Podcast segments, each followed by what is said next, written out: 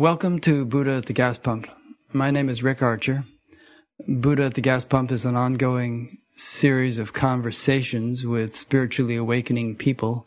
I've done over 600 of them now, and if this is new to you and you'd like to check out previous ones, please go to batgap.com, B-A-T-G-A-P, and look under the past interviews menu. This program is made possible through the support of appreciative listeners and viewers. So if you appreciate it and would like to help support it, there's a PayPal button on every page of the website. And there's also a page that explains alternatives to PayPal. My guest today is Ilia Delio. Ilia holds the Josephine C. Connolly Chair in Christian Theology at Villanova University. Her area of research is science and religion, which is a topic that fascinates me, with interests in artificial intelligence, evolution, quantum physics, and the import of these for Christian doctrine and life. She holds a doctorate in pharmacology from Rutgers University Graduate School of Biomedical Sciences. And when she was doing that, she was working on a cure for ALS, Lou Gehrig's disease. And I, I, heard her explain that perhaps in an alternate lifetime, she'd like to get back to that because she had some promising ideas for curing it. But her life took a fork in the road. Um, and uh, perhaps the, the road less traveled by, to paraphrase Robert Frost. And she ended up getting a doctorate in historical theology from Fordham University. She is the author of over 20 books, including Making All Things New, Catholicity, Cosmology, and Consciousness, and the unbearable wholeness of being, God, evolution, and the power of love, for which she won the 2014 Silver Nautilus Book Award and a 2014 Catholic Press Association Book Award in Faith and Science. She is founder of the Center for Christogenesis, an online educational resource for promoting the vision of Teilhard de Chardin, and more broadly, the integration of science and religion in the 21st century. So over the past week, I have spent uh, probably at least 15 hours listening to talks that Ilia has given, and I also converted some of her books into spoken word and, and listened to those. And I really enjoyed it. And I felt like just about every sentence she uttered could be a springboard into a, a conversation. So I didn't feel the need to take a lot of notes here because I feel like we're just going to have a conversation and it'll roll. And of course, you guys who are watching can send in some questions too if you like. I think some of the things we're probably going to end up talking about, God certainly, cyborgs, artificial intelligence, evolution, ethics, the complexification of the universe and the complexification of knowledge, pantheism, panentheism, and many other points. But that just gives you a taste of the scope of what we might cover today. And uh, these are all topics that Ilia has written on and is interested in. All right. So thanks, Ilia. So good to meet you and to have this opportunity to talk with you. Very good to be here and to be able to share some ideas with you in this community of the Buddha at the gas pump. I love the title of this, by the way. Yeah. You know why I call it that?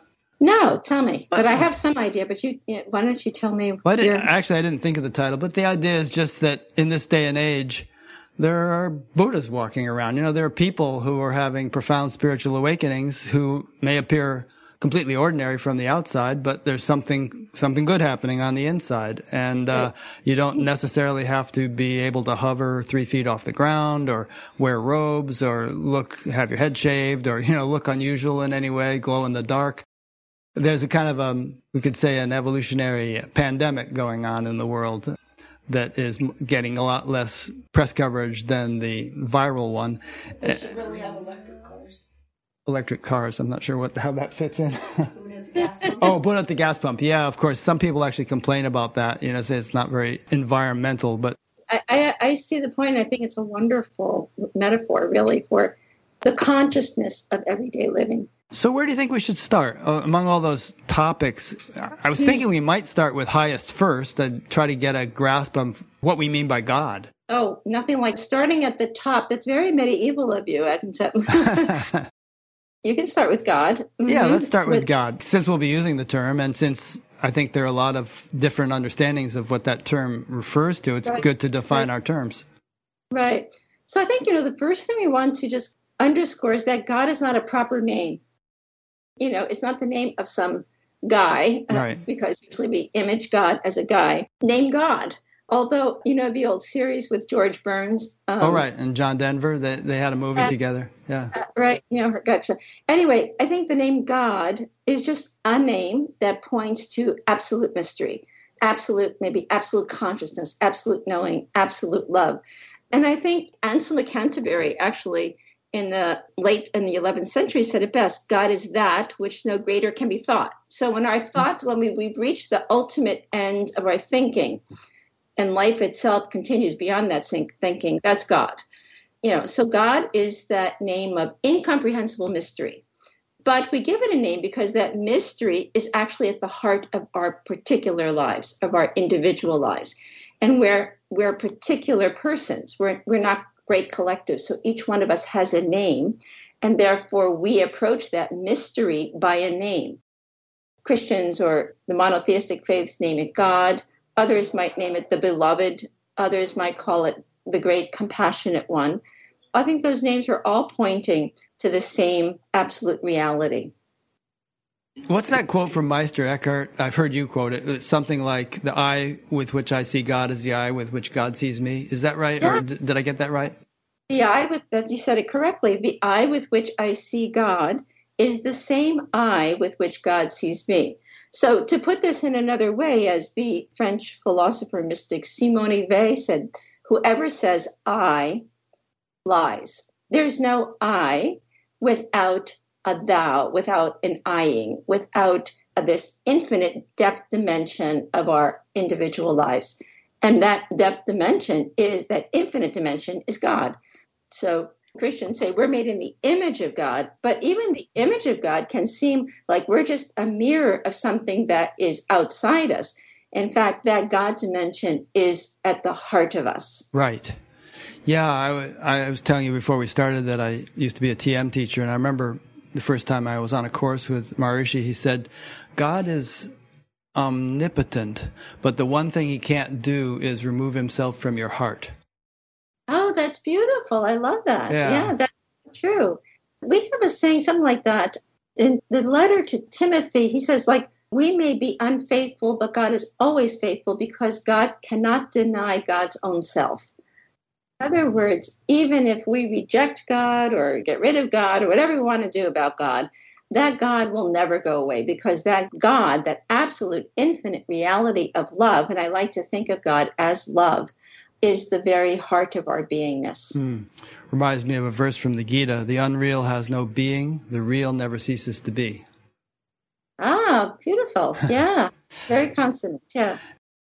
A minute ago, you were speaking of God as a mystery. Do you feel that there have been mystics like Meister Eckhart and Saint Teresa and Saint John of the Cross and Saint Francis and many others for whom God became less mysterious because the reality of God began to dawn in their experience and perhaps ripened very fully in their experience to a point of clarity and oneness and union with God? Yeah, that's a good question. Although I think I think just the opposite. I think actually as they enter into the mystery and the mystery unfolds in their lives, they are brought into an even greater mystery. It's what the, you know, if you from the Pseudo Dionysius on, you know, of the great mystical tradition, the Dionysius was that fifth century writer, what we call the Areopagite, uh, who wrote mystical theology. He's, he's sort of the father of mystical theology in the, in the Christian tradition. And he said, the higher up we go, the more language fails. But the greater we're into that mystery, it's luminous, super luminous light. The mystery is even brighter, but it's a learned ignorance. It's like we can't say anything about it. It's so overwhelming. So it's not that we grasp the mystery, it is rather that that mystery grasps us. We are grasped in the core of our being, and therefore we're pulled out of ourselves and then you might say recentered now in this oneness or allness of beingness itself, of love, compassion, the unity of all life. Right, and words are rather paltry by comparison with that and, and inadequate to convey it or encapsulate Right. it. That makes sense. I mean, we can't even really describe anything. You know, to try to describe red, you can only compare it to something like an apple or my shirt. But if someone were blind, what could you say to them? Red. I mean, it doesn't mean anything. So you really have to have the experience in order for the words to make sense. And I guess what we're getting at here is to what extent can you have the experience of God? So even your example of redness is a really interesting one because I think we're pointing to what many philosophers and scientists today are grappling with, and that is the nature of consciousness itself. And of course, since the advent of quantum physics in the early 20th century, there's been lots of discussions about mind and matter. Mind is consciousness, a part of matter itself? Is it something that matter gives rise to? You know, is it something that only humans have? And I think more and more we're realizing, hey, you can't talk about redness apart from consciousness, right? You can't talk about anything apart from consciousness. And so what we're beginning to realize is that consciousness is the basic fundamental reality of matter. So, what I think is really interesting is so when we talk about the mystery of God, we're talking about the mystery of matter. And it's important to realize this because I think for so long we've talked about consciousness as almost like a spiritual uh, phenomenon or this mystical phenomenon that has an abstract quality to it, when in fact we're talking about pure materiality. And the heart of materiality is something that's non material. That's really what we're saying here. And therefore, this mystery of God, I think it's the same mystery that's at the heart of physics itself. You know, physics can only describe things. And, you know, I think there's a big to do today among physicists today because the scientific method doesn't work anymore. Physics is just replete with mystery. The more they uncover something, the more they realize they don't know, they can't grasp, they can't name what something is. And they drill down, down, down, down, down, and they're running out of tools. And they keep running up against the wall of what we call mystery. Because I think the heart of that mystery, that beingness, is what we name as God, the absolute horizon of being itself. You actually gave me goosebumps on that one. That was really good. Okay, have, there's about four points in there that I want to somehow flesh out with you. Let me take them one by one. So, are you saying, are you suggesting that God and consciousness are really just two different terms for the same thing? Well, you know, I think I think they can be. I do think the Eastern religions and their focus on God as pure consciousness it is closer to what the uh, reality of God is, and yet God is even more. God is super consciousness. So if God is not just consciousness, God is hyper consciousness. God is the knowing of knowing. And I think any of our language that that identifies something, God is even more than that. So God is that, but more than that. Is God consciousness? Yes, but even more than consciousness. God is the consciousness of consciousness, you know, the God beyond consciousness. So uh, again, I think even if we go, could we extend ourselves beyond consciousness? Even the unconscious is a type of consciousness in a sense. So I think that's what we're saying here is this name God points to the infinite reality of absolute. And I like the term absolute because it's beyond which nothing else can go. And that can extend infinitely. So we're talking here about the, a mystery of being itself, of that which gives life, life itself that is way beyond consciousness, but certainly is conscious. Yeah. Yes. Well, I think I agree with you. I often object to a, a, kind of a plain vanilla connotation that's applied to the word consciousness, like that it's just sort of empty and flat and nothingness. But I would have to regard it and this gets closer to defining it as God, as the sort of the home of all the potentiality that we see manifest yes. as the universe, home of all the laws of nature, we could say. Yes, I like that. Yeah. Mm-hmm. And that implies infinite intelligence. Let's take that the home of cosmic potentiality. Right. I mean, that's very similar to the divine ideas idea, idea the idea of divine ideas that the you know ancient writers spoke about. Gregory of Nyssa, for example, the Cappadocian fathers, even Augustine. This idea that God is the source, the Word, the source of divine ideas, which is the same thing as saying the realm of cosmic potentiality, all potential forms, to use a Platonic notion. And I, I would agree with that. And yet, when we say consciousness is the realm of uh, pure potentiality, we're saying something about not just something abstract, that, you know, matter is energy, and energy has an infinite source of potential forms. And intrinsic to those forms is a type of awareness. Okay, several things in there. I think I first heard about you from your appearance on Tim Freke's podcast. He's a friend of mine and I've listened to his podcast. And he seems to be trying to cook up this theory that God is coming into existence with the evolution of the universe. And I keep taking issue with him on that because I feel like yeah, you could say that of the manifest aspect of God, his the form aspect, so to speak, but the unmanifest aspect with all of the laws of nature inherent within it, all the intelligence necessary for creating a universe must have been there all along in order for a universe to spring forth. So you can think of these two aspects. There's sort of the God in resting phase, you know, having the full potential to create a universe, and then God in active phase, entering yeah. into and, and creating one. Well, I see what you're saying here. It is kind of interesting because I've seen some of these ideas before. I might look at it in a slightly different way. Insofar as, let's say, from a Christian perspective, this mm-hmm. name God is a name of plural relationships that we name as Trinity. So if we think of God not as just a realm of cosmic potentiality, in other mm-hmm. words, what was this potentiality doing before all these forms came into being? You know, or you know, as the old Augustinian question what was God doing before creation? And he said he was creating hell for those who pry into the question. Ah, I wouldn't say. Yeah, he was just chilling for a while. Here's my take on it. I think there never was a time when there never was not matter. You think? Since matter is energy, there never was a time when matter energy was not part of God's life.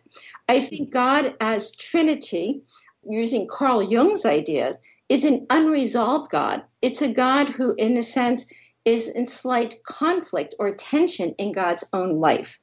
And therefore, I think God is another name also, and I would agree with Gordon Kaufman here. God is the name of creativity itself. So we're not talking about a, a passive cosmic potentiality, but a creative. So God as that infinite source of creativity, which readily fits with the idea of a God who's Trinity, a God who is relational, a God who is overflowing, if we say God is love, this is overflowing love. And therefore, a God who seeks to become the fullness of God by sharing that divine life with an other, with creaturely life, with human life. And I think that's what we mean by God rising up in evolution. In a sense, Carl Jung would say, you know, evolution is really not about us. It's really all about God, in a sense, fulfilling God's own potential to become something more than God's self and that seems odd to the classical mind theological mindset like what do you mean god's becoming more than something than god? And it's like well god may be incomplete as god. If god is pure potential then god needs to realize that potential fully in something other than god for god to really become god in god's fullness of being. And therefore god rises up. In fact jung would see evolution as the rise of consciousness in other words consciousness comes to being, comes to self reflective being, and therefore comes to the awareness of this uh, divine power at the heart of itself. Like the Christ for Jung, for Carl Jung, is the self, the archetype, this coincidence of opposites.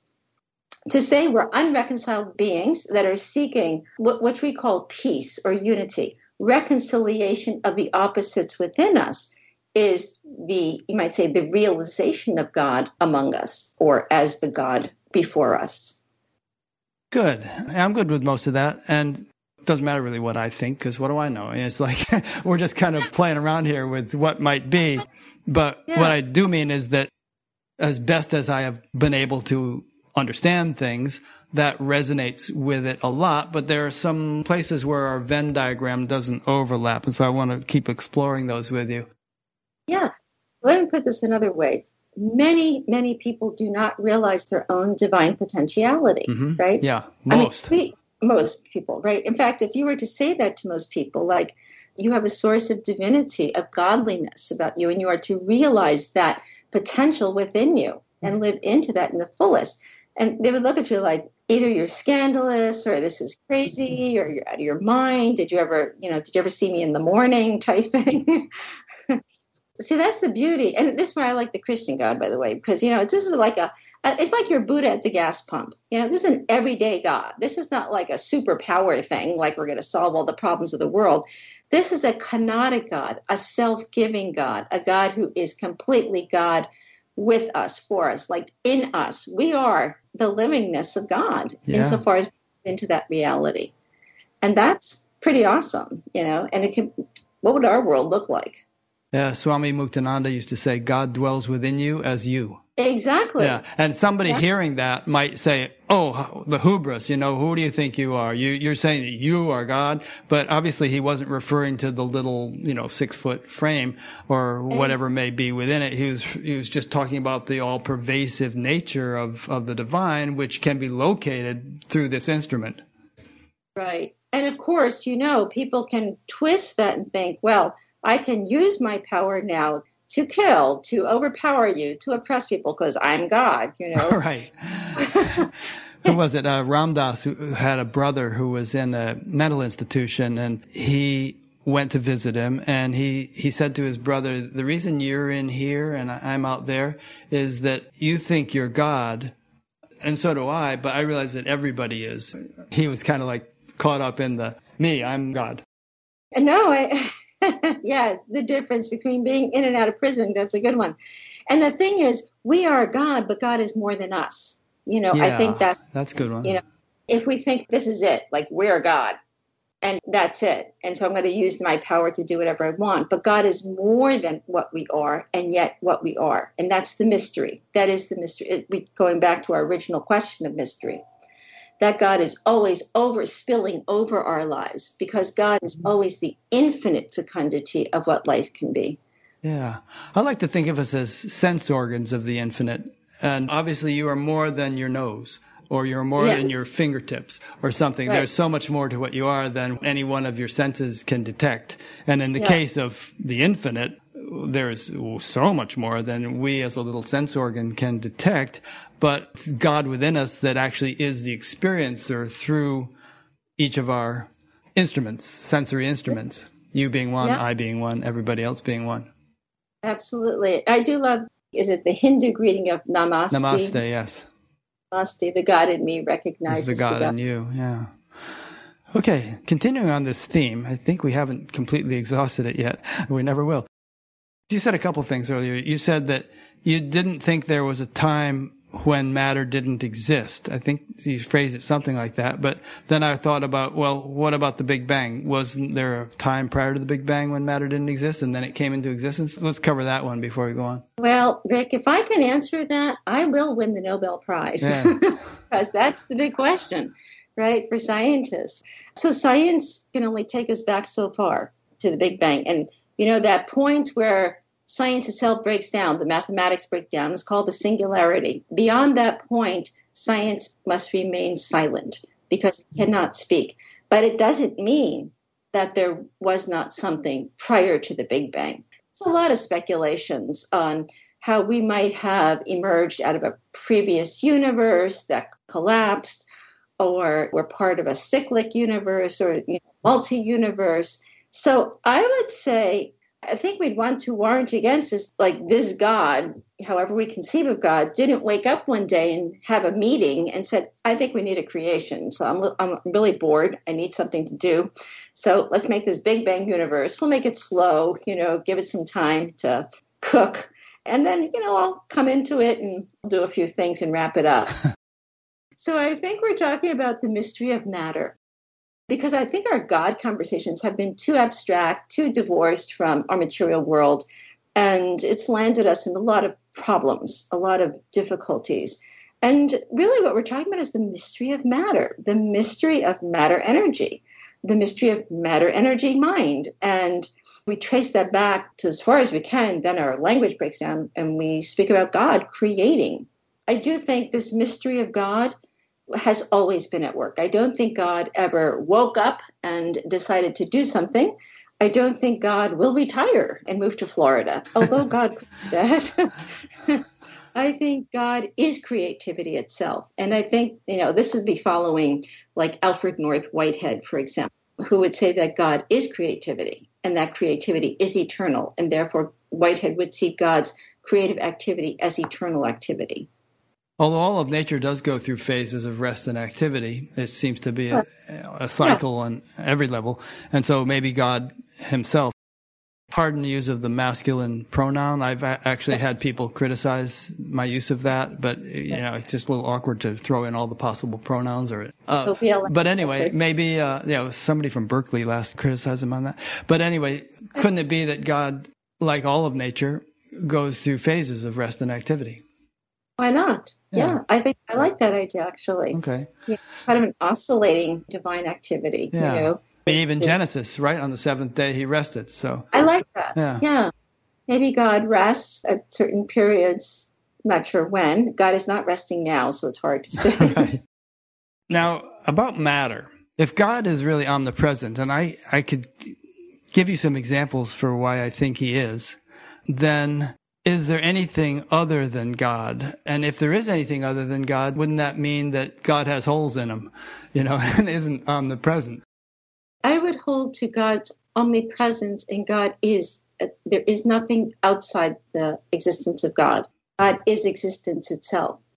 Yeah. Um, so if we look at our hand, or an apple, or a rock, or anything else, and if, if we could look at it deeply enough, clearly enough, if human beings are capable of this, we would be seeing God. Yes, exactly. I mean, even the medievalist Bonaventure spoke about everything from a grain of sand to a leaf on a tree. Everything uh, expresses God's life, that godly life, by its power. It's sheer, it's sheer beingness. It's sheer goodness. The beauty, even of a grain of sand. You know, we don't think about it because we have learned to look at the material world as inert stuff. You know, it's just another grain of sand. Who cares? When in fact, every grain of sand, every leaf has infinite, infinite power of God and infinite beauty of God um, just by its sheer beingness.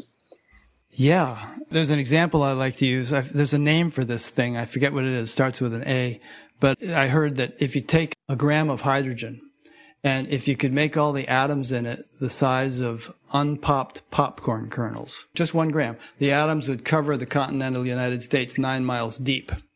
And when I think of that, then I think, okay, every single one of those atoms is a perfect little mechanism that's governed by unchanging laws of nature.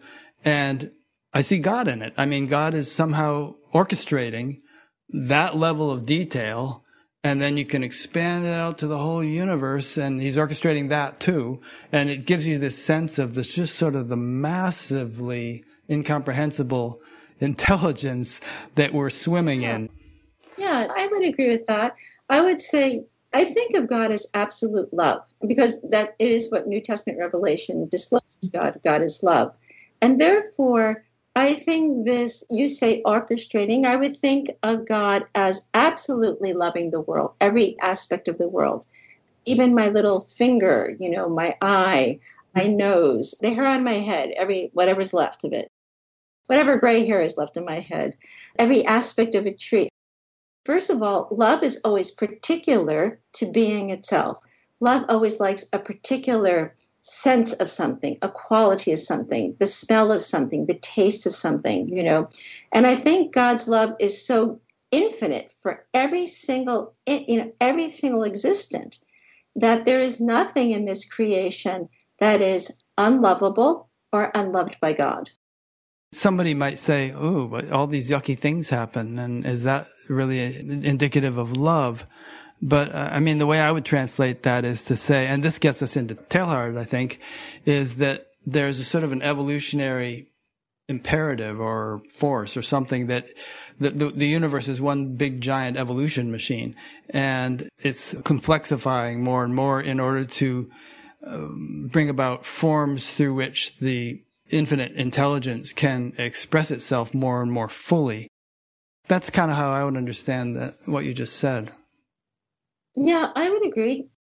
this question of bad things happening, if this is a God of, of love, why do bad things happen? That's always right. what we call the theodicy question. But love, this is a finite creation, right? It's a finite reality. Wherever there are boundaries that are governed by law, they're contingent, right? They're always dependent on something else. And where, wherever there's contingent boundaries, there's always the possibility of failure that, you know, something is going to break down. Someone's going to violate the law.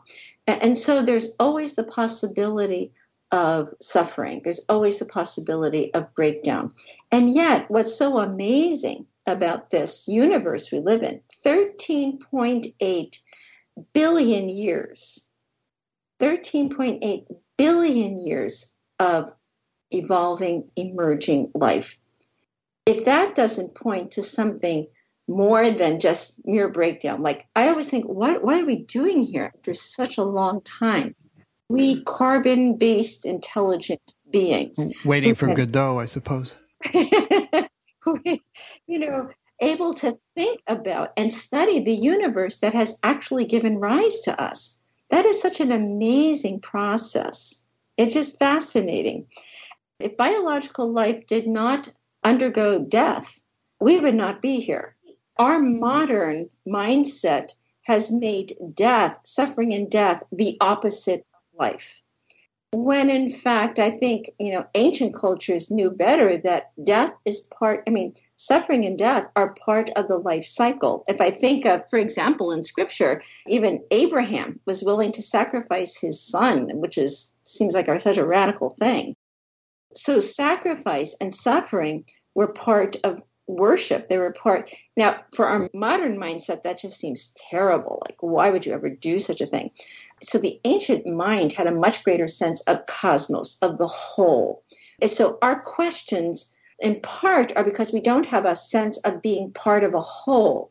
We don't have a sense where what we are part of is more than our particular individual selves and this this wholeness of which the absolute whole of whole that we name as god means that life will undergo suffering you know things will die but new things are being born. And and you know that's the beauty of life. For everything that dies those those nutrients and those substances are taken up into new forms of life. Even our lives i think even maybe what we might call resurrected life. As we, you know, we pray ashes to ashes, dust to dust. Well, where does your dust go? The Christian says, well, you know, we're going back to God. And I like, well, I think you're going to go back to a God who's always at work in this cosmic life. I don't hold to incarnation per se, but there's something about our lives will contribute, you know, even in the future to the overall fecundity of life. Yeah, in a, in a few weeks or maybe a month, I'm going to interview a guy named Dr. Jim Tucker who worked with Dr. Ian Stevenson at the University of Virginia and carried on his work after Stevenson died. But in any case, their study has been with children, now thousands of them, who remember past lives and they go and they interview the child, take the child to the town where he said he lived, and he identifies all these people, or the kid remembers the name of the battleship that he took off from when he was a fighter pilot in World War II, all kinds of details like that.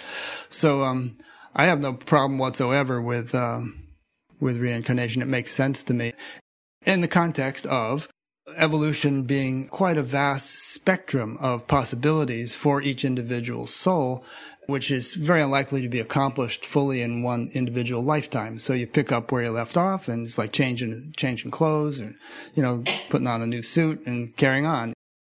Now, I do hold to the particularity of personhood. In yeah. other words, there will never be another Rick Archer ever in all eternity. And there's something about the particularity of personality that I think is our eternal contribution to the overall future of life in God, which I hold to be what I would call a cosmotheandric life. That God and cosmos and what we become will, will be entangled, you know, forever, which is what we call the body of Christ in our more traditional language. But the particularity of personhood, I think, is I think it's really important. I think every leaf will never be repeated, no grain of sand will be repeated, no person will be repeated. Oh, Everything oh, I agree. I'm a lot different now than I was when I was 10 in many respects. I'm certainly the same in many respects, but very different. And if I have a next life, let's say, or when I do, the essential stuff I think carries on. I might be a female. I might have different intellectual capacities or interests or whatever, but somehow or other, the evolutionary progress that I have made in this life, the circumstances of that next life will be designed so as to further that progress based upon what has been accomplished so far. That could be. I mean, that's kind of an interesting uh, line of thinking. But what if um, quantum entanglement is really the root reality of our lives? Explain so that. that. So, entanglement means that once particles have interacted, they are forever interacting, even if they're separated at vast distances from one another. So we take two particles here, and, I, and then I split them apart, and I place one particle, you know, half on this desk in DC, and another particle on Jupiter, the planet Jupiter, and I turn this particle 180 degrees up. The particle on Jupiter will turn 180 degrees down. Mm-hmm. Not even at the speed of light, instantaneously. Right. It's non-local action at a distance. Right. Or spooky. I, I like the I like that's, Einstein. That's what Einstein called it. Yeah. The action at a distance because it's really weird, right? Mm-hmm. Now, what if our consciousness is working this way? What if what if we are actually living? If what if not entanglement if we take that one degree further and this is pure speculation what if we're already living different lives?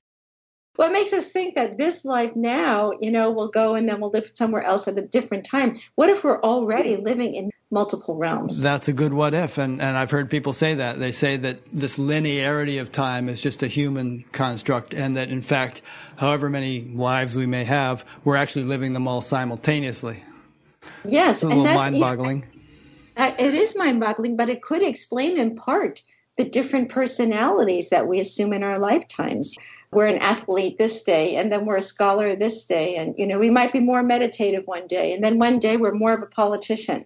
Are they all just levels of consciousness within our individual being, or are they, in a sense, different personalities that are being enacted in many different ways? So, yeah, it's a good question. And, you know, I mean, I think neither of us is propounding these ideas as dogmas that you have to believe in or oh. something bad's going to happen to you. We're just playing with possibilities here. This is pure speculation at yeah, this point. Which is fine. I, I do think quantum physics, I think quantum computing, um, and I do think the world of AI is beginning to open up some of these more speculative realms of thinking. We have to really, I do think, for the sake of the planet, we have to get out of linear thinking. You know, it's just yeah. been very helpful. So, oh boy, that well, that opens up some new tidbits for us to explore. But before we do that, here's a question that came in. I'll ask this before we proceed. This is from Sonia Roche in Amsterdam. She asks, I presume she's, uh, yeah, she's addressing you. You have a certainty in your voice and your beliefs that is lovely. Awakening brings you to an edge in your beliefs and makes you doubt your certainty to break you in order to be reborn. Can you express your experience with that? Yes, I like that. Thank you for that. It does come from an, a, a deep experience of holy mystery of God at the heart of my own life uh, that I think I have broken through, if I could use that Eckhartian notion of breakthrough, to a sense of a freedom to even speculate about God beyond our traditional notions, and to be at home in that, to know that God actually delights, by the way, in our playing in the universe, our thinking in different ways. I think God is trying to say, please do not be so boring yeah. about what. You oh, he's the one who's playing through us, so he, of course, yeah, he likes it. Right. She, she, she, too. yeah. I guess I do have a sense of certainty because I know that this God is much more than we have reduced God to. And I think sometimes we've we've kind of imprisoned God into our own little little thought systems and you know little ideas on God. And God's trying to break through from these chains and to be at home in the freedom of our able to speculate, to dream, to imagine. That's where God actually lives in those realms.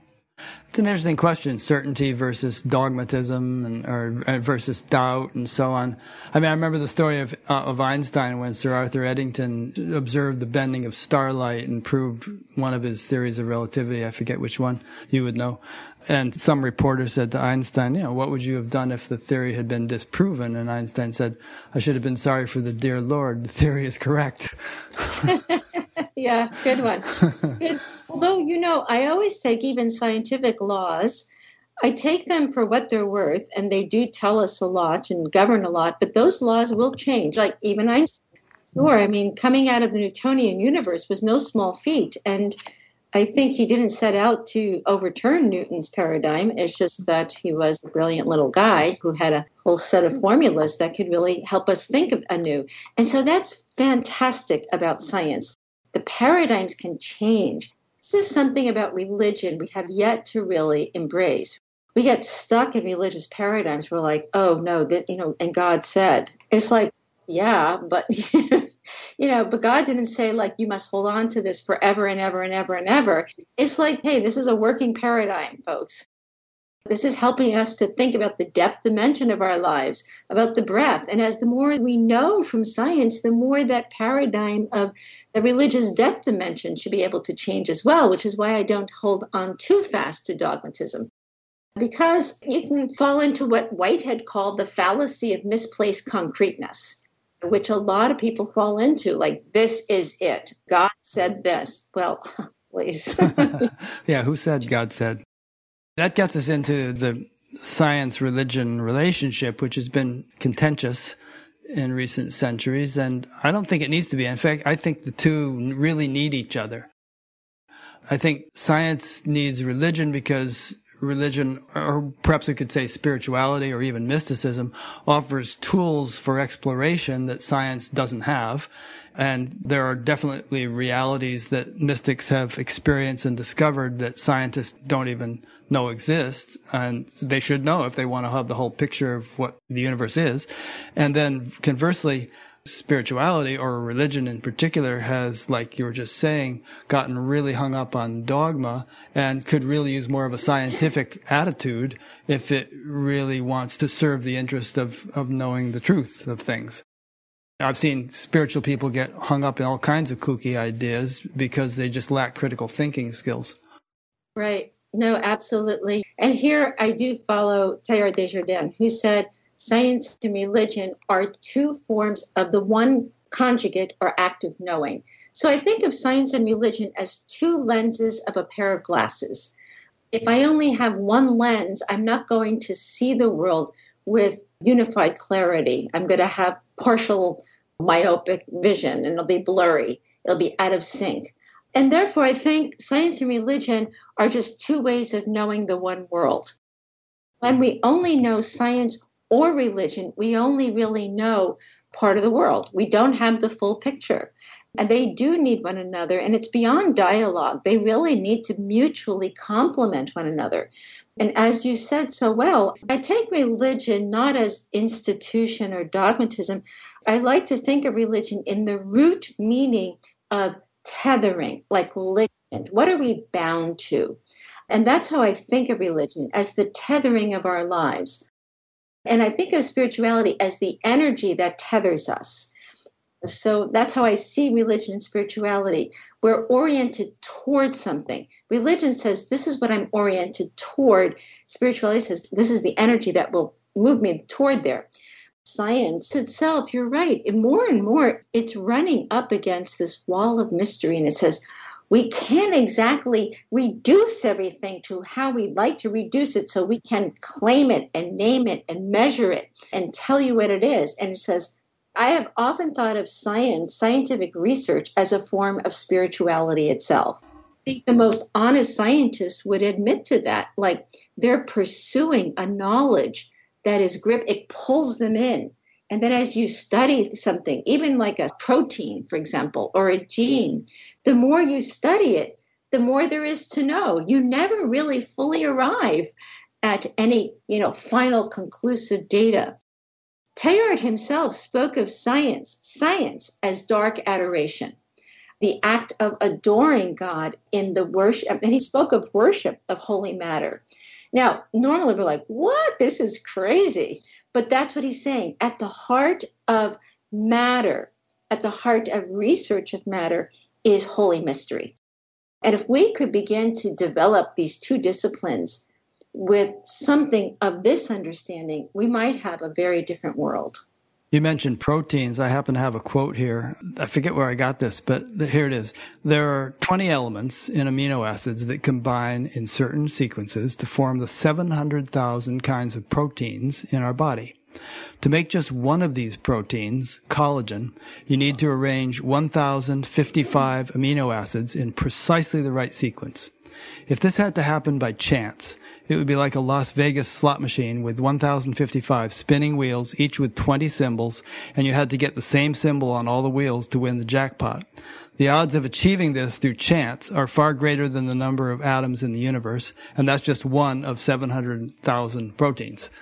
Jacques Monod, the French biologist, you know, thought it was all chance, and, and he was definitely challenged on that precisely for this reason. I mean, the odds of all these proteins, and proteins are, you know, again, amino acids, and then amino acids. The more and more we drill down into these things, you take the atom, the atom, the electron, then you have leptons and quarks and hadrons and bosons, and it's endless it's absolute mind boggling. How did all this stuff come together to form a protein, a substance called collagen, something that binds? I had a colleague that worked for 35 years on one channel of a protein that governed calcium regulation in muscle. Now imagine spending your entire life, but that's science. And yet, it's always against the wall of mystery it says there's something here that escapes the measurement of scientists, the tool of the scientists. And that's where religion comes in. So religion is that depth dimension, and science is a measurement of attraction, of what pulls things together. You know, how are they forming? How are they forming? What are they? And so these two vectors, you might say, are both necessary for the fulfillment of life. Good point. I'm glad you mentioned the word fulfillment of life because that's what I was just thinking based on what your your friend who worked 35 years on that one very specific thing. In one of your talks, I heard you mention the necessity of complexification of knowledge in order to advance knowledge because there's so much to know and you can't specialize in everything. You have to narrow down more and more and more. But the fragmentation that results from it Imagine a wheel with a hub at the center and all these spokes. Everybody's off at the end of a different spoke.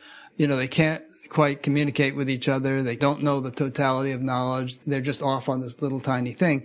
Now imagine you could be established at the hub of the wheel and then explore a spoke if you wanted to. Then you, you'd kind of have the fulfillment this is stretching the analogy, but you imagine the hub is sort of an ocean of fulfillment or pure knowledge or something like that.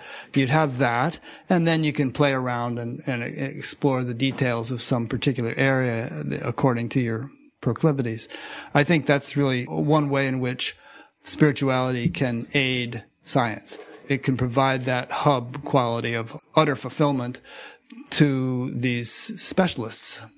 Right. That's a really good point, and it's an important point. I think we're beginning to realize today in higher education, truthfully, our educational systems are sort of, in some ways, they're the heart of our problems because we have developed um, the university system is kind of a Newtonian clockwork. You major in science, and then you major in biology, and then you major in cell biology, and then you major in the nucleus of a cell, and then you keep drilling down, down, down, down, down. And so by the time you have finished your degree and you're a specialist in this area, you can talk to about four people, right? yeah. About two will read your book. so we're beginning to realize today, and this comes really, I think, the new materialisms, you know, the philosophy of new materialism, posthumanism, that term posthumanism, points to the fact that we need to change the way we know what we know. And rather than having these discrete specializations, I think certainly at a more fundamental level, we need to learn across disciplines. exactly what you said. How do we learn from the place of spirituality? How do we do science from the place of imagine a biology class with a level of, say, mystical silence in it, or perhaps just kind of meditation on what you're about to study. They'd be like, What? That's so crazy. Scientists say, That's so bizarre, right? But we have to begin to teach in a different way. We have to begin to learn across various disciplines. We have to learn from both the heart and the mind. I think that's maybe a way of saying we need to reconnect these heart and mind if we are to really form the whole person in a whole world. A person who is part of a material, an ongoing material matrix of constructing realities, and a knower who can participate in what these realities become. Yeah let me rephrase that and see if we're on the same page. So we were speaking earlier of God as being the full potential from which the creation has arisen, like the kind of home of all intelligence and energy and creativity and laws of nature and orderliness and all that stuff. The, the repository, field of all possibilities, whatever terminology you want to use. And we've spoken of our ultimate oneness with that. That's what we are in our deepest essence. Okay. So if we could realize that experientially, we're still going to have to specialize if we want to know about this or that teeny tiny little specific area of the kind of thing you were mentioning, cell biology or something. We're not going to be able to do that and develop jet planes and be a brain surgeon and you know all the other things yeah. we have to specialize but if we could do both at the same time specialize and then capture the the wholeness that exists actually closer than our own breath, then we could live a very fulfilled life and we could also serve a particular dharma, you could call it, in the world, advancing knowledge in a particular area. Yeah, I mean, I like that, Rick.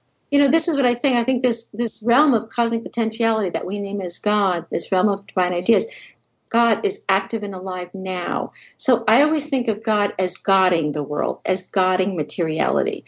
God is engaging, creatively luring us to new possibilities, but we have the freedom to think and to choose. And so, even studying science, it's not so much what we develop, it's why are we developing these things? That's a good so point. It's a question of our choices. And I think this is where spirituality can play a fundamental role. In other words, if our hearts are grounded in holy mystery, then we we begin to choose in a way that's consonant with the fecundity of life, with an aim of the allness of God. So we're not just choosing to create, say, robots because we just want little can, helpers. Yeah. We don't want to drive anymore, or we want someone to vacuum our houses, so we'll have a robot. But we create these things because there's something about this creation that can actually release, you might say, us to be more fully godlike in our actions. Maybe a Roomba robot vacuuming my house can give me time to be aware that the, poor in our neighborhood, maybe the, the need to share what I have in a deeper way. I think right now our hyper specialized our hyper specialized disciplines consume all our time and energy.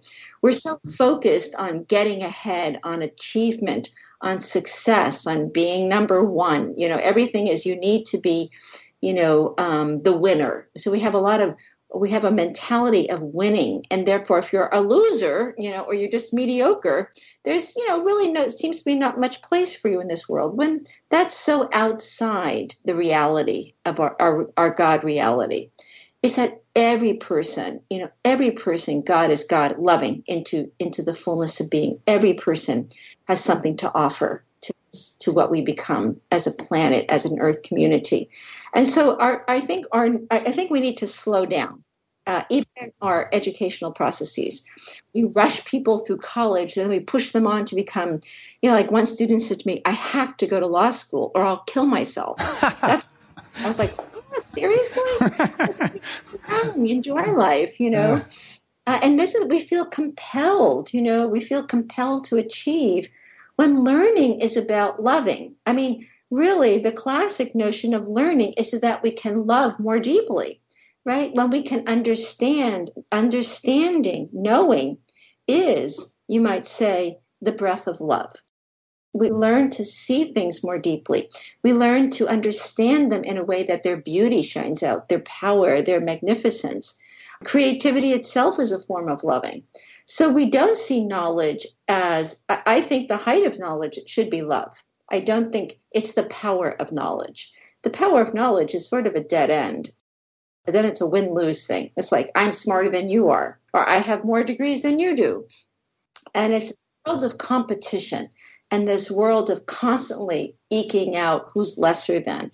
And I think this is the most unhelpful dynamic we can have. So our, our educational systems need to change, I think, towards a more a post-human. When I say post-human, complexifying the disciplines, learn spirituality and science, learn meditation and English, history, learn these things in a way that we're really prepared to be creative in the world towards the fecundity of life. Yeah. If that had been the case, let's say, over the last century, and if scientists also were enlightened or God realized or whatever term we want to use, would we have developed the atomic bomb? Would we have developed technologies which have totally trashed the environment? I may be naive and optimistic, but I feel that if scientists and people in general were enlightened or in higher states of consciousness, that the entire world would be utterly different. What we see in the world is just an expression of our ambient collective consciousness, you know, that, that's created by all the individuals contributing to it. Like a forest is either withered and gray or green, depending upon the health of each individual tree. And if individuals in general were at a higher level of consciousness, we'd still have technologies and all kinds of modes of travel and all these energy technologies and all sorts of things, computers, but their expressions would be benign, would be beneficial, and not such a mixed blessing. Correct. That's exactly right. And I like what you said. I mean, the world, the collective world, is us. I mean, we are the world, and it's unfolding. So many times we talk we about met the, the world. enemy, and he is us, to quote Pogo. yeah, right. We talk about the world as if it is an object outside us yeah. that like it's the container that we exist in. And I'm saying, no, we are the world. Our, thoughts, our action, what motivates us. We are what the world becomes. And I think if we if we lived in this unfolding of space-time matter with a consciousness of world becoming, with a depth reality that God or holy mystery or absolute love is at the heart of our lives, not only in luring us into a betterment, but into the fullness of life. We're created, I do believe we're created for the fullness of life. We have the capacity for a new unified planet. I do I really do think that capacity is here. But we have developed such an unhealthy mindset. And now I think we're just stuck in this mire of consumerism and money competition, business growth, you know, and all, it's all about GDPs and growth, growth, growth, and making more and more money and wealth, wealth, wealth. because and, of the state of mind most people are in, because of the education that they received, because there's very little appreciation of this deeper value we've been alluding to. Right. One thing, the pandemic should have at least caused just a slight pause in our mindless pursuit of these things to say maybe the greatest wealth is health. Yeah. the gift of our lives, the gift that we can wake up and, and have two eyes and ears and senses to experience life. Um, and so, you know, I do think, and this is where I think the mystics can teach us that it's in the simplicity of life that the fullness of life is truly experienced. We have so much stuff that blocks us from really entering into what life is truly about. And sometimes it can be as simple as standing outside in the beauty of the day and just breathing in the air um, and, and be thankful for it, you know, because, you know, COVID 19 really took that away from a lot of people. I think we're at a pivotal point in history. We're undergoing a major, massive paradigm shift and it has to do fundamentally with the way science and religion will either find a new resolution among themselves, or if they remain at odds, we are left in the gap to be filled by consumerism, competition, and unbridled progress, which is very unhealthy. So we don't have a sustainable future unless we really make every effort to really renew the depth dimension of our lives, the God dimension, the holy mystery dimension, to slow down and to say when enough is enough. I totally agree with you. Let's say that it it goes well and science and religion do wake up to their full potential and their mutual cooperation and all that. Do you think a time will come, 100 years, 200 years, where we'll look back and it would seem very odd that we once distinguished them? That really there's just, you know, yeah. the acquisition of knowledge and there happen to be several components to it, you know, but it's both subjective and objective and you can't really have one without the other. Yeah, that's an interesting question, actually. Teilhard, I think, kind of speculated in that direction. And I think in some ways, if we read his text closely, he might have been pointing that direction because he did think that we would move beyond what we are. He posited the term ultra human, that we're going to be moving beyond Homo sapien to kind of a what he called a, a Christosapien or Homo progressivus. That's the term he used, a progressive human. But I think he meant we, we need to become something more than we are. And I think that moreness of becoming something new is perhaps a new a new complexity between science and religion. We're not saying that science becomes religion or religion becomes science. We are saying that they each offer from the richness of their insights and their knowledge to a new fertilization of knowing the world and knowing what we are and are becoming in this world. And so, yeah, I think we could maybe, I would like to. My optimistic self said, yes, I would like to anticipate that maybe in a hundred years' time, we could look towards a new type of science, might have a new name for it. uh, yeah science, theoscience, or I don't know, religio science, or something like that. You know, it'll be a new discipline that you'll have to get a degree in, and then you'll have to.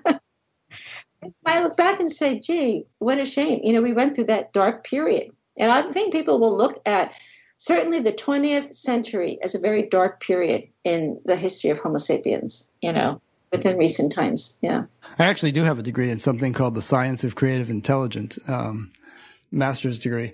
And, uh, the, the basic premise of it is that everything we've been talking about in terms of God and intelligence and permeating the universe and all that, but that it actually can be explored systematically, empirically, met- methodically, and uh, that it's not just a matter of faith or chance or you know whatever. I like that. Yeah. yeah. Um, a question came in. This is from Elizabeth in Bergen, Norway. I see the body and the world inside of me instead of in, instead of me inside the body and the world. My experience is seen as wonderful because I feel totally safe in God's hands and freedom slash love is visible to me as this body person. And that's very nice. Can you comment? Well, first of all, I want to say that's a beautiful insight. What is her name? Elizabeth. Elizabeth. Elizabeth has, I think, reached a depth of consciousness that I would like to see more pervasive.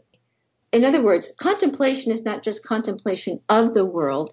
That world has spoken, that world has entered into. That's the highest level of integrated consciousness, where matter begins, you know, conscious matter is knowing me.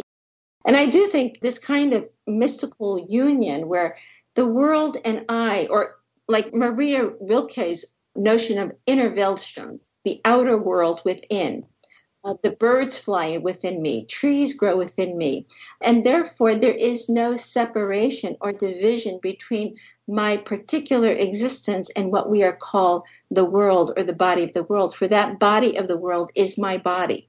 That is truly a heightened level of integrated consciousness and awareness of being itself. So kudos to Elizabeth. Yeah. And maybe get there. Should probably have her on Buddha at the gas pump. Okay, let's do an abrupt gear shift here. Let's talk a little bit about cyborgs. I mean, obviously, there's some really great things being developed in terms of artificial limbs for people who have lost limbs and things like that. Even, you know, possibilities for seeing if you can't see. There was that recent movie, The Sound of Metal, where the guy was able to be fixed with something that enabled him to hear and, and so on, although he decided not to use it in the end.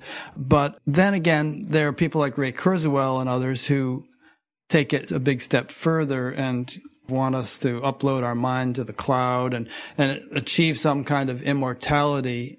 that way. And I kind of feel like there's certain fundamental misunderstandings basic to his endeavor.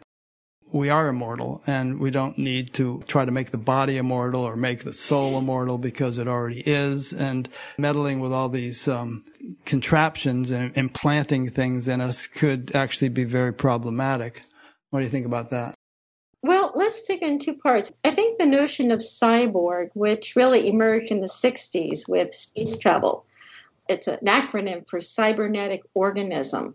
And I think just the emergence of the cyborg, the fact that we could strap instruments to a human being and send them into space and they could function was a remarkable both a remarkable achievement in terms of science, but also it was the first time we began to realize wow, maybe the biological human person is more malleable or plastic or than we thought. So, you know, for centuries we have really worked with Aristotle's notion of biology, form and matter or form and substance. And we fell into this trap of biological essentialism that, you know, God created us as we are and male and female and nothing changes. Well, the cyborg says, guess what, folks? Things do change. and so, what the cyborg symbolizes, and so that's the first thing I'd like to maybe just highlight it's a symbol of what we might call the plasticity of being human. Plasticity meaning our boundaries can be altered biomedically, this has been extremely valuable, as you indicated, right? People who are blind or with color blindness or deaf, you know, we can strap a device to them that enhances that capacity to see again or to see colors. So, what the cyborg just really says is that boundaries are local. They're just temporary. These boundaries can change. The boundary of what defines me as a human person can be altered by a device. Now, does it change me as a person? It can change maybe the way I function, but does it change me essentially? You know, am I still Ilia Delio if I strap a machine to me? And that's where I think the question of human identity is certainly brought into a new light by the cyborg. What it's saying is that, uh, and I put it this way, we have the capacity to become something new. That's what I think the cyborg symbolizes for us. We are not fixed. We're not just essential beings. We are not constrained or defined by what we are. We can become something other. That's just symbolically saying that. Now, Kurzweil and the transhumanists, or some forms of radical transhumanism, which basically says technology can enhance us it can get us out of these fixities of biological essentialism and we can become something more. We can become smarter. We can live forever. We can maybe never age. And maybe these are alluring. Personally i certainly don't want to live on forever like this. I hope i can become something new. But the problem and i think you point to this a little bit i think transhumanism does not as you indicate rick give enough credence to our own inherent, the divine dimension, shall we say, of materiality. That we don't have to become God by loading our brains into a chip, that we have that God capacity within us. Kurzweil and others probably never even ponder that. It seems to me. Know, Maybe they do, but it doesn't seem to come out in their public statements. I think he's a good guy. He's Jewish by background, and interestingly enough, these ideas on transhumanism that we can download our brains and live in another medium because biology was never our destiny. We're destined for something immortal, and technology can bring us there. These are actually rooted in the Judeo Christian tradition. The principles of immortality and salvation are deeply rooted in the Christian tradition, which means, and now all the transhumanists are saying is, we don't need a God to save us. We are that God. So we can download our brain and, you know, we can uh, upload our minds we can create you know new avatars and we can become immortal beings. We can reverse the death barrier which is a lot of research right now on turning back time you know cellular aging. And the thing is i think it misses out on the depth of biological life. The livingness of organic life is precisely the cycles of life death and new life. That is the cycle and so I think technology can be a great help. It certainly brought us through the pandemic, thanks to Zoom and all these other, sure. you know, this um, very conversation we're having is.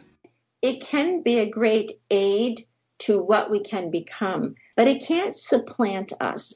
You know, and I think a lot of sci-fi movies like Ex Machina or AI, you know, these movies are grappling with the limits of humanity and how much do we want to change ourselves? How much do we really want to alter our DNA thanks to CRISPR now and gene editing? Great for biomedical purposes, right? If you have a rare disease or you have a life threatening disease and we can fix the gene that causes that, wonderful. But if you just don't like the way you look or your personality, you just don't like who you are, and you want to alter that genetically, that's problematic. Yeah, I mean, look at what a mixed blessing all the technologies we've had throughout our lifetimes have been. Primarily, we could say because there's an, an sort of an inevitable short sightedness, you know, when we develop a technology, we just don't grok all the ramifications of it. And so we think we're doing something good, but then all these unexpected side effects happen. We live in a rather messed up world because of that. So I'm just really skeptical of how well these technologies would turn out because there will be so, all kinds of unforeseen consequences, you know. For sure. I mean, we need to put it in the context, which I tried to do in my book, Reenchanting the Earth. The fact is, nature has always been techne. Nature, I mean, beavers make dams, yeah, ant make, sure. make. I mean, they've always found you know, very practical ways to extend their lives, to enhance their lives, to optimize their function. So that's what nature has always done since certainly life on Earth and maybe even before then. So we are techne by nature. But I think computer technology and artificial technology really came upon us I mean, we just woke up to this in the late 20th century like, oh my God, I have a phone that I can send a message through it, you know, or I can see someone on it. And this was like eureka. It was like, wow, look at this. But that technology was not just a sudden miracle of life. I mean, it was in the making all along. We went from sending smoke signals to Alexander Graham Bell to the phone on the wall, you know, the rotary phone, to a push button phone, to, you know, people said, oh, you could carry a phone in your hand. And like, that's crazy. So the question is, what has been driving this? That's the question. Yeah. Why are we driven and so allured by technologies? And I think there's two things. One, I think certainly computer technology, which was a threshold that, I mean, I think Alan Turing's imitation test from the 1950s on, we cross a threshold with regard to technology. It's not just a mechanical help to us. Now it's doing something for us, beyond us. And I think I think technology, I would put it in this way. It's extending what we are into the possibilities of what we can become in a way that is very rapid. This development is evolving exponentially and is almost breathless. We have not sufficiently thought about what we want with our technologies, and where we're going with them. And so even big tech companies are having the need to discern what are we doing here? What are we creating these for? And I think technology will continue to develop. We will develop with technology beyond our species. That is not a question. That's almost where we are right now. So we will become techno sapient in some way. But it doesn't mean to the neglect or the disappearance of what gives us breadth and depth to our lives. It can enhance our lives. But now we're at a crossroads where this is where I do think technology needs spirituality or religion or some type of ethical guidance as to where it will be going. Because we, we, we can't either evolve with technology to the point where we exterminate ourselves. You know, we become a past species of history, something radically different, or we can use technology and enfold it into our lives that we become maybe a better type of human, maybe a human that can connect and be more aware. And therefore, I would love, for example, a technology that enhances compassion. Maybe if I had a chip, if I need if I had a chip selection on Amazon, I'd like to select those chips for peace, nonviolence, compassion, a sense of sharing, a sense of the well-beingness of life. You know, imagine if we had technology that can actually enhance those things. And we have to eradicate the economic gaps that we have. We do, but I don't know. There's a tricky question. It's like there is a technology which will enhance compassion. I think it's called MDMA or ecstasy. take some of that, and all of a sudden you have all oh, this love and everything like that. But that's, that's short lived. Yeah, it is. That's the key. That's the point. And the fact that we can have that experience by taking a pill shows that we actually have the neurophysiological wherewithal to develop that experience without the pill and to have it be abiding rather than short lived. So I just get leery when I hear about chips that might do this or drugs that might do this and so on and so forth. I think there's certain things that chips and drugs can do that are great. Like you were saying, you know, could cure sickle cell anemia or something with the right genetic engineering, CRISPR technology. But there are other things which we might want to just resort to God's wisdom, to the wisdom of nature, and right. and learn to utilize the full, as you were saying earlier, the full potential that already exists within us. The human nervous system, without technological aids, has the ability to do that. Right. No, I fully agree with you. In fact, you know, I think maybe another way of saying what you're saying, uh, what I would say is that spirituality is itself a type of technology. It is, you know? yeah. It's, it's more like a, you could say a technology of consciousness or a subjective right. technology. Harness, you're harnessing the energies of what we, you know, of what you are as person to an aim, you know, to the fullness of life, to well-being, to be able to have a reach higher states of consciousness. So, yeah, I do think that we have. I mean, I would agree with you. You know, we have all that we need within us to really achieve a new type of personhood, to really evolve into a new species. But there's something about us that prevents, you know, there's something about us that stifles that as well. Because you would need to reach a collective threshold of spiritual transformation. And that's where I think harnessing enough people around the globe, however many we are now, 6.9 billion or 7 billion into a, a spiritual awakening. Yeah that would be really, really rather incredible. Now, can technology help us achieve that? And in some ways, it can. It is. Exactly, right? Because our consciousness, for example, has evolved tremendously, I could say exponentially, since the late 20th century. I grew up in New Jersey where I didn't even know there were other religions. I mean, I thought everyone was an Italian American Catholic in New Jersey. My world was very small. And I was amazed to find out, first of all, that there was a place called California beyond New Jersey. You know, then there were Protestants. Oh, no, Protestants. and then there were Hindus and Buddhists. Oh, my God, it just seemed so outrageous. You know, my whole little world of New Jersey was a little bit shattered but then as I grew into the rich diversity of religions, which technology does for us, right? I can go on my social media sites, I can go on Yahoo. The news itself is a global phenomenon. So we have a consciousness of belonging to a globe in a way we've never had in the whole history of the universe. And that is what technology has afforded us. Now, the question is how do we bring the technology of spirituality into there. You know, how do we combine these things in a way that we can become the best of what we have capacity to become without losing that or sacrificing it to a chip? Yeah, no, it's an important question. And I think it's happening. I don't know whether it's happening fast enough or whatever, but from my perspective, doing this show and interviewing all these hundreds of people, it seems to me there's some kind of a spiritual renaissance taking place and people like Elizabeth in Norway having these profound spiritual awakenings that famous mystics had and so on. That's becoming commonplace, relatively.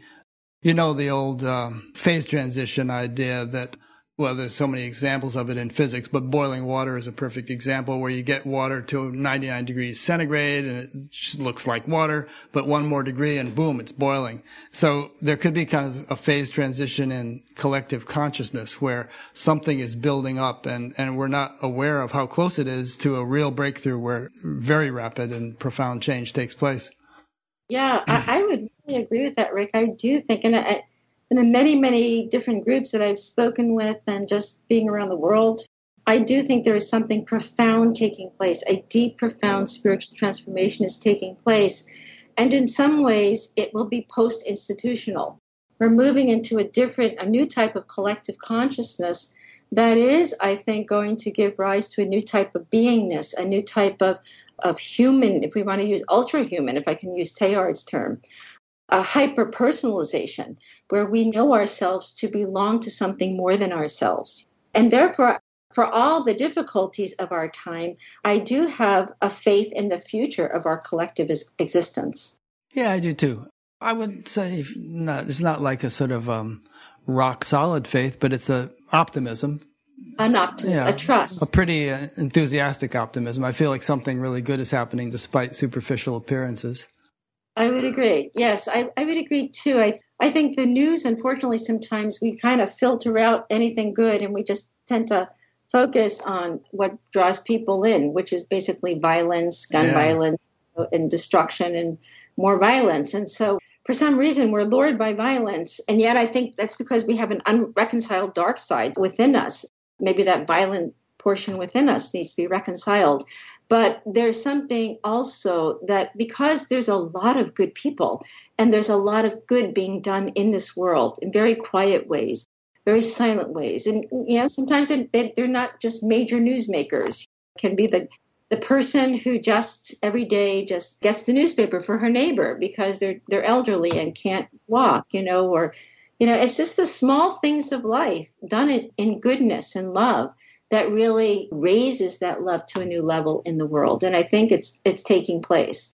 And I see young people, my students are my hope because they have a deep concern for this world, for ecological sustainability, for leveling out the disparate levels of rich and poor, for greening the earth, for gender inclusiveness. Young people want a collective goodness. They want an earth where they belong. That's great. I heard you were writing a book called Christianity as a Planetary Religion. Did you finish that book? No, but that's a great title. But you you were working on a book? I'm always working on something. I have been writing short things, blogs, for example, on my website on Teilhard's idea of a new religion of the earth. Those are his words.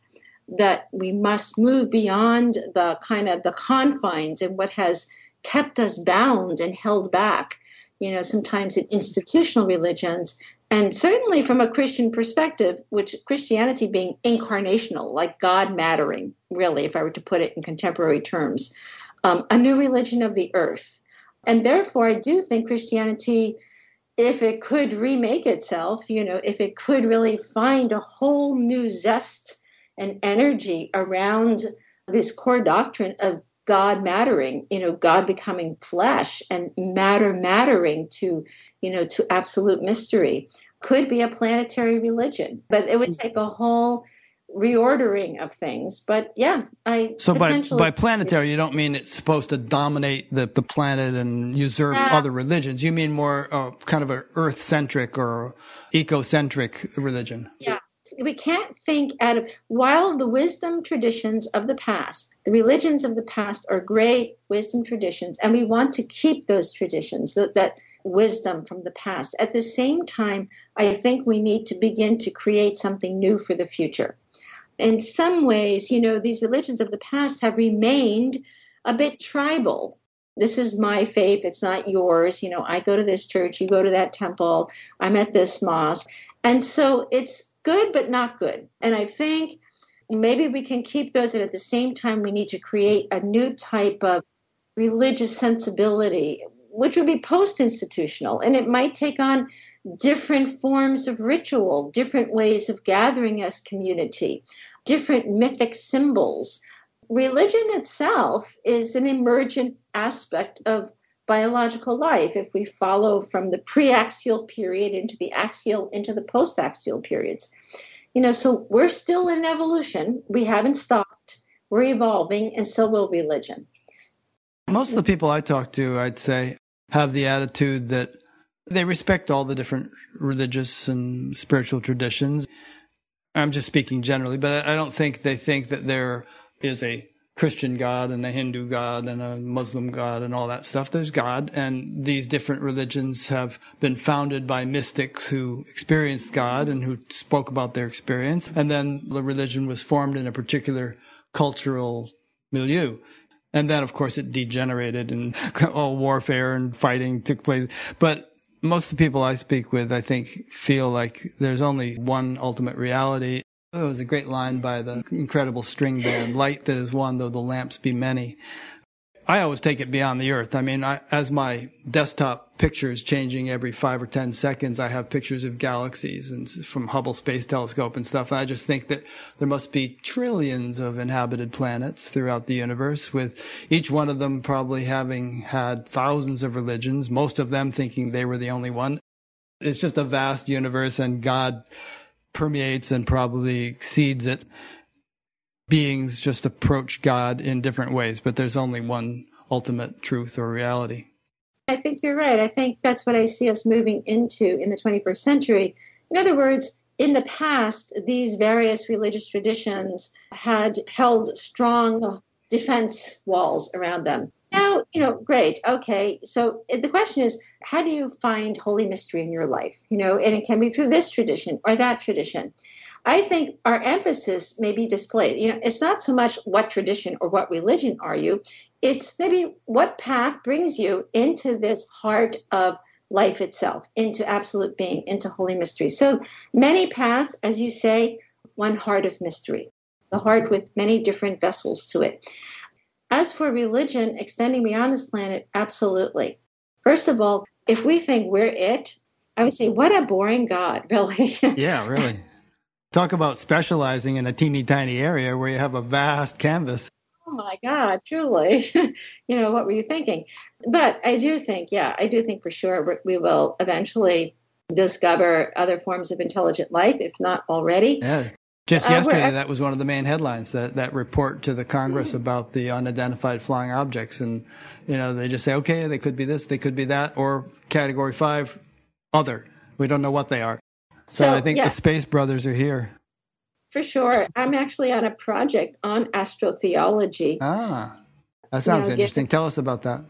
Yeah, well, how do we perceive the extension of religion and theological doctrine beyond Earth? And certainly, I don't think it's limited. I never did think it was limited to Earth.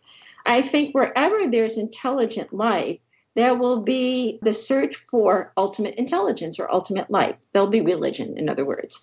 And therefore, they may express their religious beliefs in very, very different ways than us. Just as I do think another form of intelligent life will have a very different language from us, a, def- a different appearance from us. But that too is an expression of God's wisdom and goodness. So we have reduced God sometimes to our image when in fact a God of infinite fecundity, of infinite love, will have the richest diversity of life. So, life on other planets, for sure. I think we will definitely probably max out terrestrial life. We will have probably space travel, you know, within another, I don't know, once we get the electric cars going, we'll have electric spaceships. It'll be a humbling experience for us. That's what I think. Yeah, we could use a bit of that. I think actually that the more advanced forms of these religions or spiritual traditions on other planets would sound very much like the most advanced forms of ours because just as we and they would both have gravity, we and they would both have photons and all the other physical phenomena. I think that the reality which religion points to is the same on Alpha Centauri or in the Andromeda Galaxy as it is here. So when people get right down to the experience of that, there will be kind of an agreement on it. Yeah, I do. I teach a class on science and religion to my undergraduates, and our last class was on exotheology or extraterrestrial life and religion. I don't think many people are aware, but the Vatican runs one of the largest observatories and has been deeply involved in these um, searches for extra. I heard about that. Yeah, that's cool.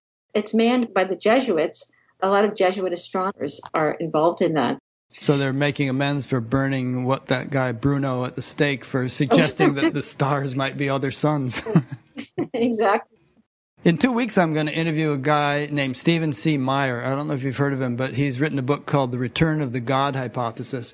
And I'm seven chapters into it, and so far it's fascinating. And basically, it's an argument for intelligent design, uh, which I had always kind of dismissed as I guess I had gotten infected by the materialistic bias that intelligent design is pseudoscience and it's just some kind of a, a trick that fundamentalists are trying to use to get the Bible into the schools or, or whatever. But it's really what we're talking about here, I think. What do you think about that term?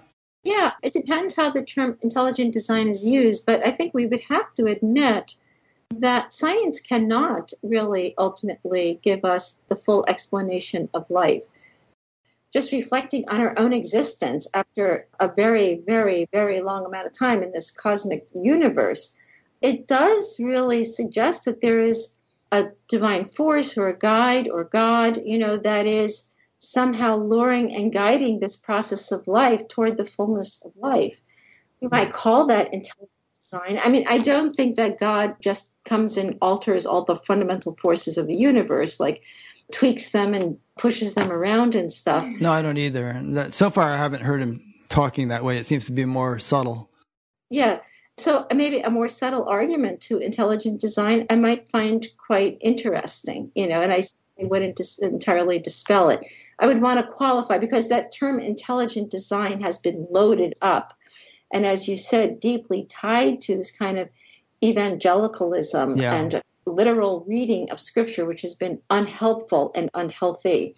So I'd want to kind of detach it from that and um, reconsider it as the wisdom, as you might say, divine wisdom at work in, in guiding the processes of life towards the moreness of life. Yeah, we'll see how it goes. I want to have the conversation with him. I think there could be a, an understanding of intelligent design that wouldn't refute Darwin, for instance, just the way Einsteinian physics doesn't refute Newton. It just sort of relegates it to a more of a special case or puts it in a little bit of a more limited context. It applies to certain things in a certain way, but there's a bigger picture of which that is now a subset. Yes, I mean, you know, Darwinian evolutionary biologists would say, well, we don't need the talk of an intelligent designer because nature has its own laws nature is lawful. But I think what we're saying is even those laws of nature. Yeah, where'd they come from? Exactly. That is always the question. You know, so great. So nature can explain, we can explain nature. Can we explain nature by nature alone fully? That would be the question. Yeah. That's Why should there be any orderly laws? There's a great quote from Brian Swimme. He said, you, you leave hydrogen alone for 13.8 billion years, and you end up with rose bushes, giraffes, and opera. Why did all this come out of a soup of hydrogen? And truthfully, the laws of nature are not what we think of law as, you know, guiding principles. Think of the way nature works, say, by chaos theory, by complex systems, by cybernetics. So, you know, a lot of nature works like in non equilibrium states. It's working always in this flux and flow shared information. And so there's a dynamic activity undergirding nature. And I think of that dynamic activity undergirding nature as maybe what we call divine wisdom or the presence of God in that flux and flow. Okay, so we have about 15 minutes left. I always like to pause at this point just to sort of check to, you know, scan what we've done so far and uh-huh. give you a moment to think of what we should cover that we haven't covered? I mean, some things that are near and dear to your heart that we really just haven't talked about enough. Um, we might talk about the primacy of love. Okay. A little bit more, since that was really at the heart of Teilhard's vision. Thought that the core energy of the universe is love. Let's, let's define love. I mean, everybody has a conception of it and experience of it, but what does he mean? And it sounds like it's kind of a cosmic type of love we're talking about. Yeah, and he said, you know, at one point he said the physical structure of the universe is love, meaning that there's a force, there's an irresistible and unyielding force of attraction in all levels of cosmic life. Now, that's really interesting. It's true. You know, from the from the very beginning, where hydrogen and helium burst on the scene, there's this attractive force. Uh, of course, we know the four forces are strong force, weak force, this type of thing. So, what are these forces of attraction? You know, and Teilhard would say there's something, you know, this energy, this energy of what he calls love energy. That's the term he uses. Attractive force of love energy that yields elements to elements, isolated elements, giving up their isolated existence to form something more complex in terms of beingness.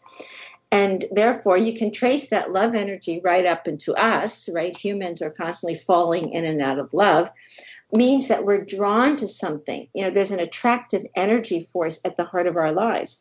And therefore, I think, you know, that allows him to say that God is that love, that, that force energy, that omega center, that principle of attraction within us. And so, whether we like it or not, you know, we humans are just not static beings. We're drawn to otherness. We're relational beings through and through. And so I think we have to, I think, you know, begin to deal with our deep relational existence. And that's where love becomes the primary energy of relational existence.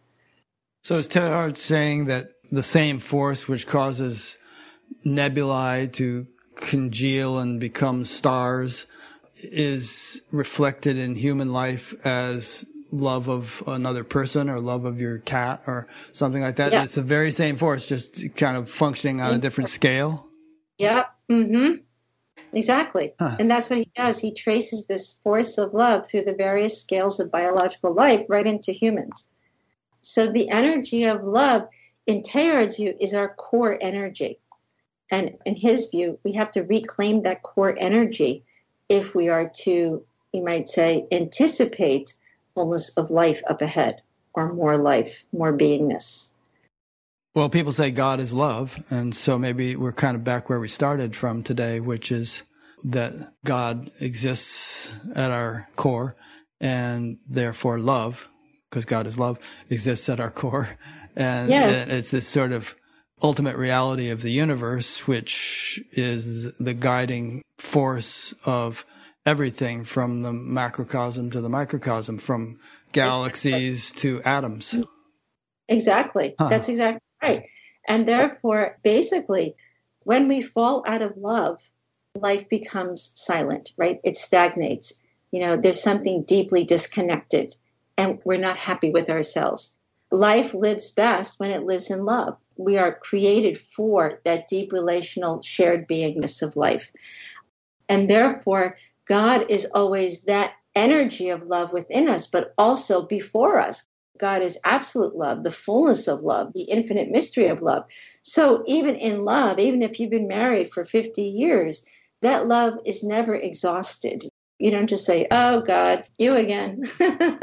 you know, you might say that. But even underneath that, you know, when love is alive, it keeps drawing people together, even into that future of old age. And most old people, even if they've had many difficult marriages, at the end they're sharing the same denture jar. They know, oh boy, know, something to look forward to. they know when the other is in the next room or not, because that's what love does. Love knows in a deeper way. And that's what Teilhard is saying that love energy is not only the force of attraction that keeps moving life and evolving life towards more being in life, but that love is the highest knowledge. And therefore, when we live in that fullness of love, we live in the highest knowledge, the knowing of what we are, what we're created for, and what we're destined for. Yeah, a lot of people who have near death experiences come back and say that the most important thing is how much you've loved. Exactly. That's right. You know, in like St. John of the Cross said, in the evening of life, we shall be judged on love alone. Mm. The sum of our lives, everything about them, the choices we made, the relationships we formed or unformed, everything will be measured by love. I do think what we call resurrection in the Christian tradition is a measurement of our love. We are raised up and remembered to the extent that we have loved in this life. And to the extent that we have failed in love, then we are, in a sense, I don't say forgotten, but not remembered. yeah. What comes yep. to my mind is just the essential, the, the importance of continually contacting and recontacting that inner reservoir that we've talked about. Absolutely. And uh, if if you continue to keep that pipeline flowing and that inner potentiality gushing forth into your more manifest life, then love stays alive. Exactly. In all and, of its forms. That's exactly right, Rick. And where love is alive, God is alive. And so, you know, even in the difficulties of our lives, in the sufferings of our lives, there's a saying where there is no love, put love and you will find love. That love is the deepest reality. people who have wronged us, who have injured us. And that's the hardest thing, right? To forgive. Um, forgiveness is not making what took place in the past right again. It's over. You know, the only thing we can do is love and put love to find love in a new way for a new future. The only thing we really have, our only true reality, is the future. And so Teilhard would say we must rest on that future, and we rest the future by seeking to live ever more deeply in that heart of love. You know, I do think that love is our truest reality. I think that living from a wellspring of love and making love maybe the lens through which we see all of life, including all our knowledge. Even if we were to talk about technology, do we develop technology with an aim to a loving world? You know, do we do our politics with an aim towards love? Do we create economics with an aim towards love? What would our world look like if we actually lived out the fullest reality of love, which is our, according to Teilhard, the fundamental force of the universe itself? Those are good questions. And you've alluded to economic inequity several times today. So, I mean, that might be an example. Some people have billions of dollars and even hundreds of billions, but a handful of people in the United States have more wealth than the bottom 75% or whatever, whatever the thing is. And, and all these people are living in poverty and struggling and miserable. There's, it seems to me there's a lack of love and just trying to change economic policies without somehow infusing more love into collective consciousness might be a losing battle. I think it's an important battle to take up for the simple reason it's not so much about having and not having. Truthfully, I think while I do believe in the equity of shared goods, the poor are not necessarily unhappy. That's true. You know, they can be happy in their own simplicity. Yeah, there life. are places like Ladakh, you know, where people have very little, and yet the the happiness index that they measure is very high and conversely, there are many wealthy people who are unhappy. Right, you know, right. they make pensions, yeah. and, and no matter how much stuff they have and how much space they have, they have just existential unhappiness. So it's not about stuff per se. I think love is about a consciousness of shared being, that I do not live just for myself alone, that I exist for another and I am oriented toward another it's a consciousness that my life can only be really completed in relationship to your life, where love then becomes the core binding energy of completion. To use Teilhard's language, union differentiates. The more I am in union with another, the more I am truly myself, because it's the core of myself that's the basis of union. In other words, each of us has a particular flavor a particular color to add to this mosaic of stained glass window universe. And it's only when our light is held in a relationship to another light, my light of, of blue held to your light of yellow, makes a beautiful contrast. And therefore, there's a richness precisely in the confluence and the union and the shared lightness of our beingness.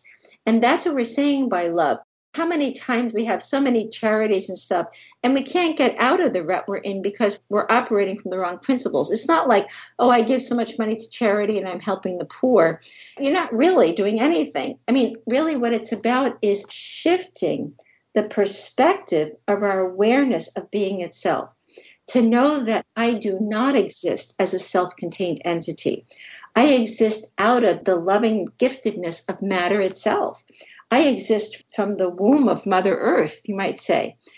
And therefore, love as my deepest reality means I share, you know, to share my being with the beingness of the trees and the leaves and the stars in the sky is exist in love. It's only when we have a, a consciousness of shared beingness that love will truly nourish our lives in a fuller way. Brother, sun, sister, moon. That's correct.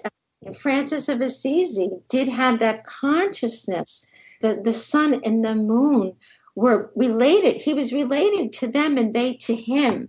They were a community, a family. That shared beingness. And so Francis had a saying, he spoke a lot about love. Love being for him the goodness of God, the overflowing goodness of God in all aspects of life.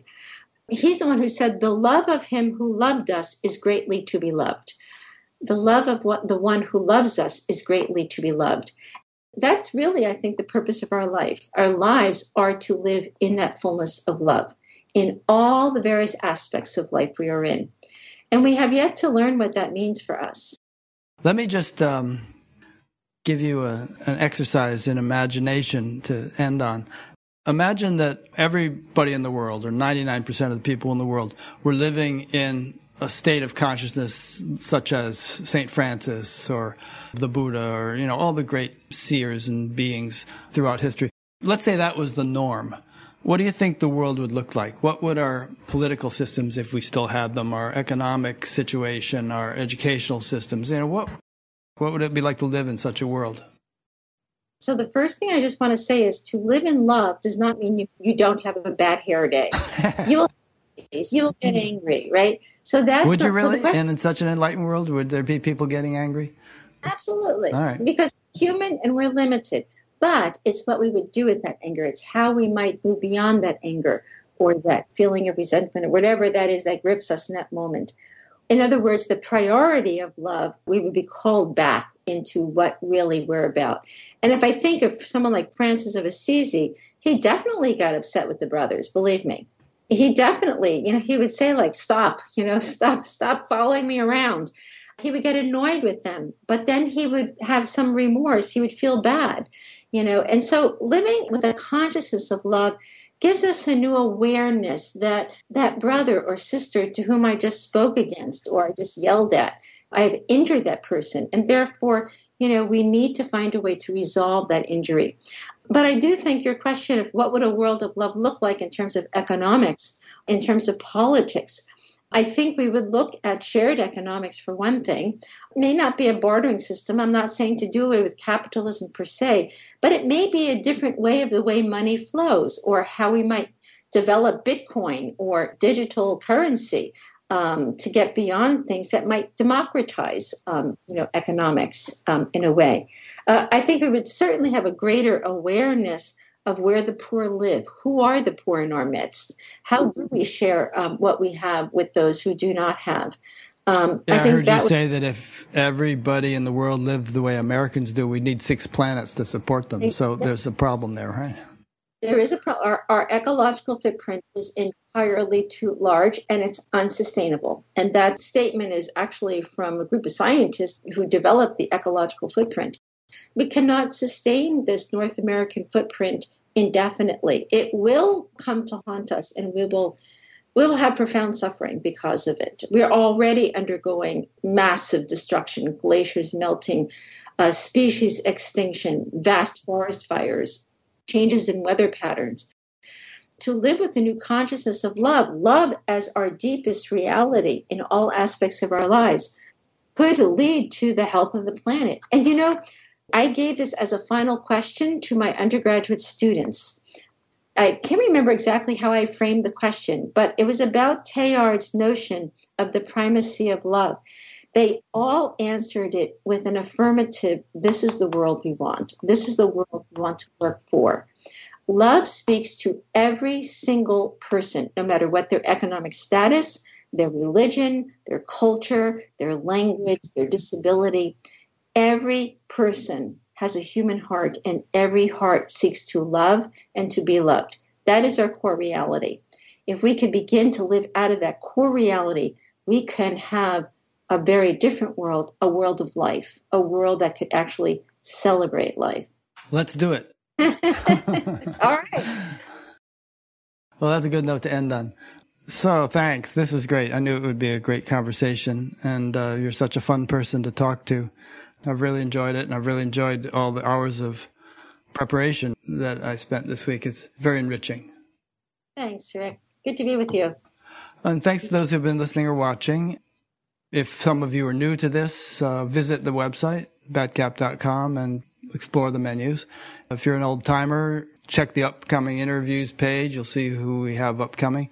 Next week is a young woman who is a beautiful poet, and it just kind of started coming to her. She wasn't into poetry or anything. All these Rumi-like poems started coming to her, and she's gaining quite a reputation. Chailyn Harkin is her name. And the week after that is the intelligent design guy I mentioned, Stephen Meyer, and so on and so forth. They keep rolling on. There's so many fascinating people to talk to. So thanks a lot. I really appreciate getting to know you. Thanks, Rick. Really appreciate being here and abundant love blessings on your work. Yes, and on yours. Keep it up. Keep writing more books. Thank you. you're just okay. getting started. Go and cure ALS too while you're at it. okay. That would be awesome. Thanks, everybody. See you next time. Bye. Bye.